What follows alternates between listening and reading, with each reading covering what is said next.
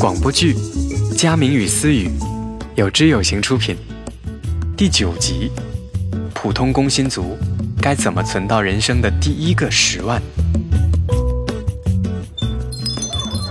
思雨老师，这里这里。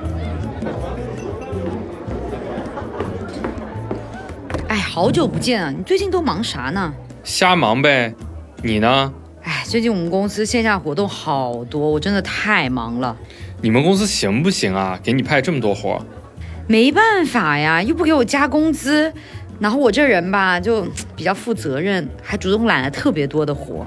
你们的咖啡好了。哎，你这次找我有什么事儿吗？找你来肯定有正事儿啊。我跟着你学投资挺长时间了，但是呢，我最近发现我心态有点焦虑。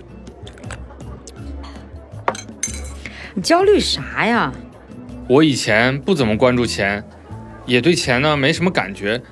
现在开始关注钱了以后吧，总觉得自己存钱的速度太慢了。我什么时候才能攒到第一个十万啊？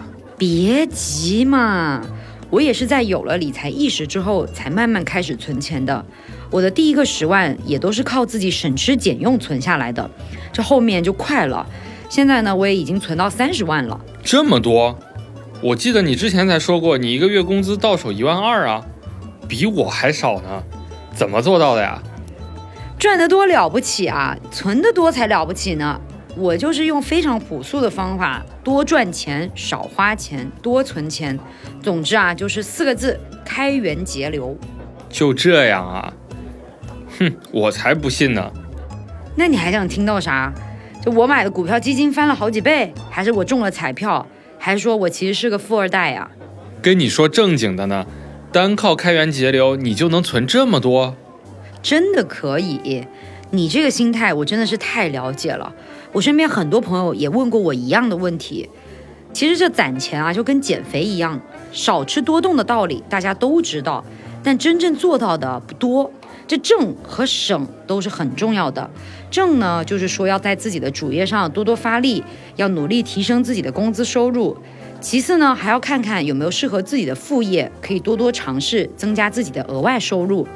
还有呢，就省这个部分。这省啊，就是每个月你发了工资之后，一定要先存再花。还有呢，就是要控制一些不必要的开销。停停停停停，你说的这些我都懂啊，但是。我只想知道有没有更快一点的赚钱的投资方式。别着急嘛，这钱要是这么好赚，那大家都成千万富翁了。咱们返璞归真一下哈，其实你投资啊，说白了就是想要获得一个更高的投资回报。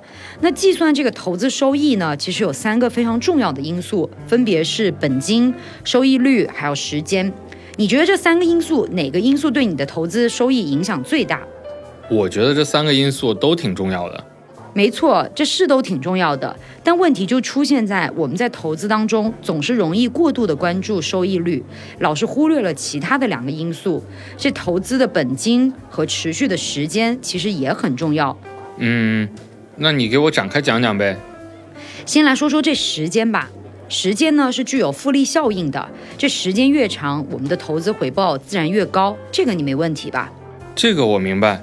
另一个呢是本金，这同样的收益率，十万的本金和一百万的本金所获得的投资回报是完全不同量级的。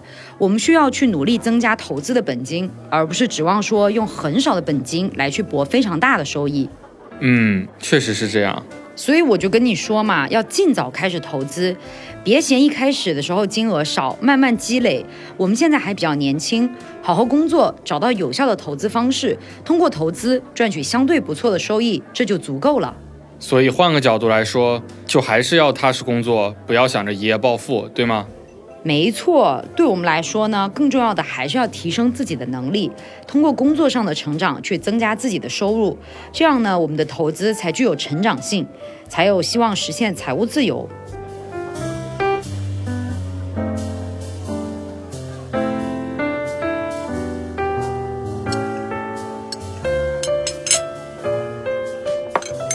话说，我现在跟你学投资也有大半年了吧？